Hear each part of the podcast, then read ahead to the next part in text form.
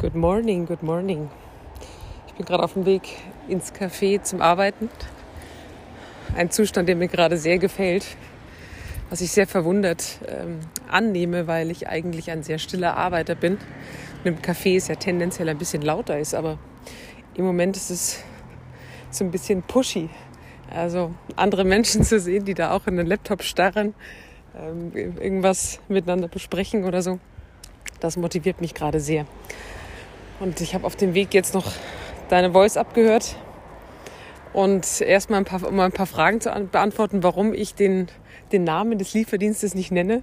Also grundsätzlich jetzt nicht nur in diesem Podcast, sondern so ganz allgemein versuche ich eher Namen nicht zu nennen, besonders nicht, wenn sie in einem zumindest zunächst eher negativen Licht dargestellt werden. Also ich finde, beim Positiven oder wenn ich vor etwas warnen möchte, ist es wieder was anderes. Ich glaube aber auch, er tut nichts zur Sache, weil ich bin mir sehr sicher, dass es in den meisten Städten mittlerweile angekommen ist. Die meisten wissen, wovon ich rede. Und es ist ja nun ein Symbol für so viele andere Dienste, die in eine ähnliche Richtung gehen. Und das, auch wenn jetzt jeder weiß, worüber ich gesprochen habe, es ist ja eigentlich auch nicht fair zu sagen, ich, äh, ich nehme das so als Grundbeispiel, weil davon gäbe es ja Dutzende, Tausende. Ne? Ähm, auch zu dem Thema Amazon. Ich bin ähnlich wie du, dass ich wirklich jetzt durch Corona wahrscheinlich nicht mehr ganz so, weil es teilweise nicht mehr möglich war. Aber ich gehe gerne in den Buchladen. Ich gehe gerne in kleine Shops, um, um da Dinge zu kaufen.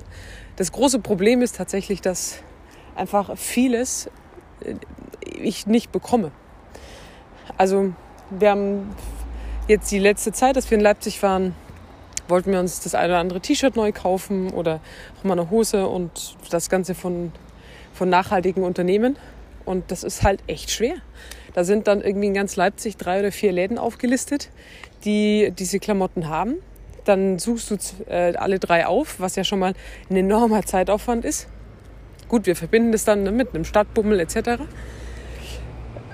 Dann in Laden 1 äh, war die Information falsch, die haben es nicht. In Laden 2 ist nur noch in einem Miniteil der Kollektion da und in Laden 3 ist irgendwas da, aber nicht in der passenden Größe.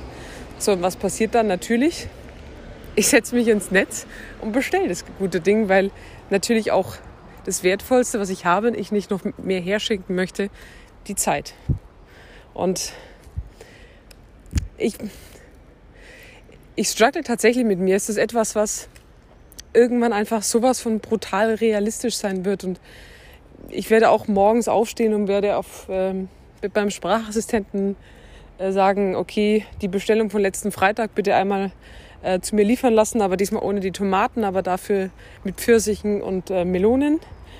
Ähm, um da als ein Beispiel zu nennen, um einfach an Schnelligkeit zu gewinnen.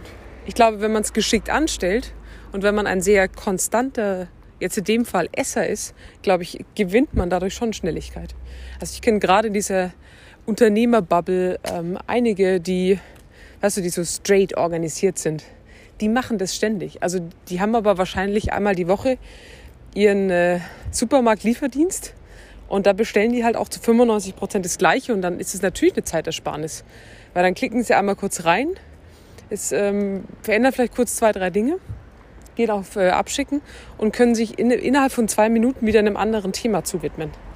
Und ich glaube, solange das so passiert, ist es ein, ein Gewinn ähm, an, an Schnelligkeit. Wir haben es zweimal gemacht, tatsächlich auch äh, beim also so, ähm, Lebensmittel liefern zu lassen in der ersten Lockdown-Phase. Und natürlich war das cool, weil wir wussten, okay, wir fühlen uns nicht safe, da jetzt gerade in den Supermarkt zu gehen. Und das war richtig cool, auch wenn ich ähnlich wie du, glaube ich, sehr, sehr lang vor diesem Bestellformular gesessen habe, weil, äh, ja, bis man da mal alles findet, okay, das ist das erste Mal. Und dann kamen, glaube ich, noch zwei Mails, dass irgendwelche Produkte aus sind, ob ich dafür irgendwelche anderen Ersatzprodukte möchte. Also so viel Zeit hat es mir jetzt nicht erbracht. Das hat mir ein Stück Sicherheit geschenkt, ähm, dass ich da jetzt nicht los musste. Ich glaube, es gibt aber auch einfach für alle technologische oder unternehmerische Entwicklungen natürlich immer Zielgruppen, für die es relevanter ist. Also eine, eine Freundin, die hat ein, ein Kind, das ist glaube ich sechs oder sieben oder noch jünger, fünf, egal. Und die sagt, es ist ein Horror, mit dem Kind einzukaufen, weil du natürlich äh, in diesem Supermarkt stehst und gefühlt in jedem Regal ist irgendwas Spannendes und du brauchst ewig lang und dann am besten solltest du noch zehn Süßigkeiten in deinem, in deinem Supermarkt, in deinem Einkaufswagen haben. Und die bestellt jetzt, weil sie sagt, das ist, das ist mir so viel wert, weil bis ich das Kind einpacke und alles habe, dann dahin fahre, diesen Stress, diese Nerven, da kommt ein einziges Mal dieser Mann, bringt die Lebensmittel und Gutes. Also, oder wenn ich jetzt langfristig zum Beispiel auch an meine Großeltern oder irgendwas denke, oder an ältere Menschen, wenn das einmal eingestellt ist und das ist einfach für die verständlich, dann ist es eine unfassbare Chance, dann natürlich auch diese Menschen ganz wunderbar abzuholen. Also natürlich hat immer alles sein Für und Wider, aber ich glaube, mir geht's also ich habe ich hab so ein bisschen das Gefühl, du bist diese Frage umgangen. Oder du hast sie beantwortet und ich sehe sie anders. Aber was macht es mit uns Menschen, wenn immer alles verfügbar ist? Es ist nie etwas aus. Und das haben wir ja jetzt ähm, in, den, in den ersten Lockdown erlebt im Supermarkt, wenn plötzlich Dinge aus sind. Was ist das, wenn immer alles greifbar ist? Es ist immer alles möglich. Das ist so die, die Frage. Und um deine letzte Frage noch zu beantworten, und damit verweise ich dich auf meinen Instagram-Kanal am Freitag. Ich habe tatsächlich lustigerweise, das hättest du meine Gedanken gehört, äh, einen Post geschrieben zum Thema Stimmklau und künstliche Intelligenz. Äh, ich habe da einen sehr, sehr spannenden Artikel dazu gelesen, der mich eigentlich nicht verwundern sollte und trotzdem mir ein bisschen Angst macht. Also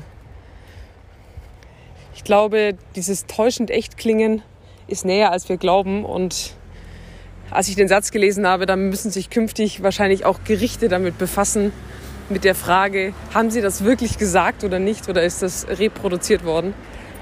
Das ist äh, heftig. Aber ja, auch das sind Themen, die natürlich auf uns zukommen werden durch so Aspekte wie digitale Angebote, künstliche Intelligenz, dass wir Dinge mit der Sprache steuern und so weiter.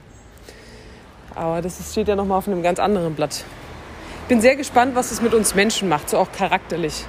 Wie das den Menschen anders formt. All diese Gegebenheiten, also all dieses Neu, was da entsteht. Und ich glaube, was, was mir wichtig ist, und deshalb struggle ich, glaube ich, mit dem Thema, weil ich das Neu annehmen möchte und trotzdem hinterfragen möchte.